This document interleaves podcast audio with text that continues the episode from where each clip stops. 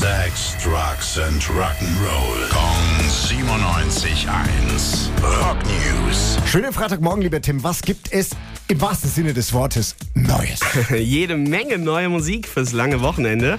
Wir fangen an mit Album Nummer 23 von Yes. Also wirklich schon eine satte Zahl. Heißt Mirror to the Sky. Wirklich ordentlicher Prog-Rock, wie man es von ihnen kennt. Wir hören direkt mal in den Titeltrack rein.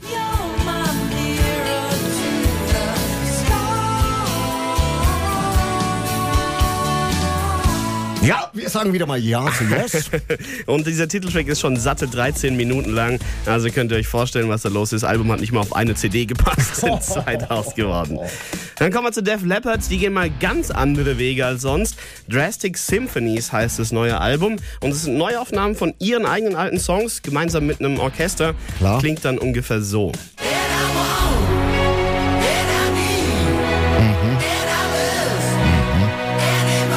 Schön weich gesprochen. Einfach mal ein bisschen was Ja, aber- anderes. Aber ich bin mir ziemlich sicher, auf der Tour mit Motley Crue werden sie schon die richtigen Versionen spielen. Dann hast du die Geige zu Hause. Dann noch eine neue Scheibe von Graham Nash, die heißt einfach nur Now. Und mein Highlight, Ghost aus Schweden. Die haben eine Cover-EP rausgebracht, zollen da ihren Vorbildern Tribut. Iron Maiden sind dabei oder auch Genesis.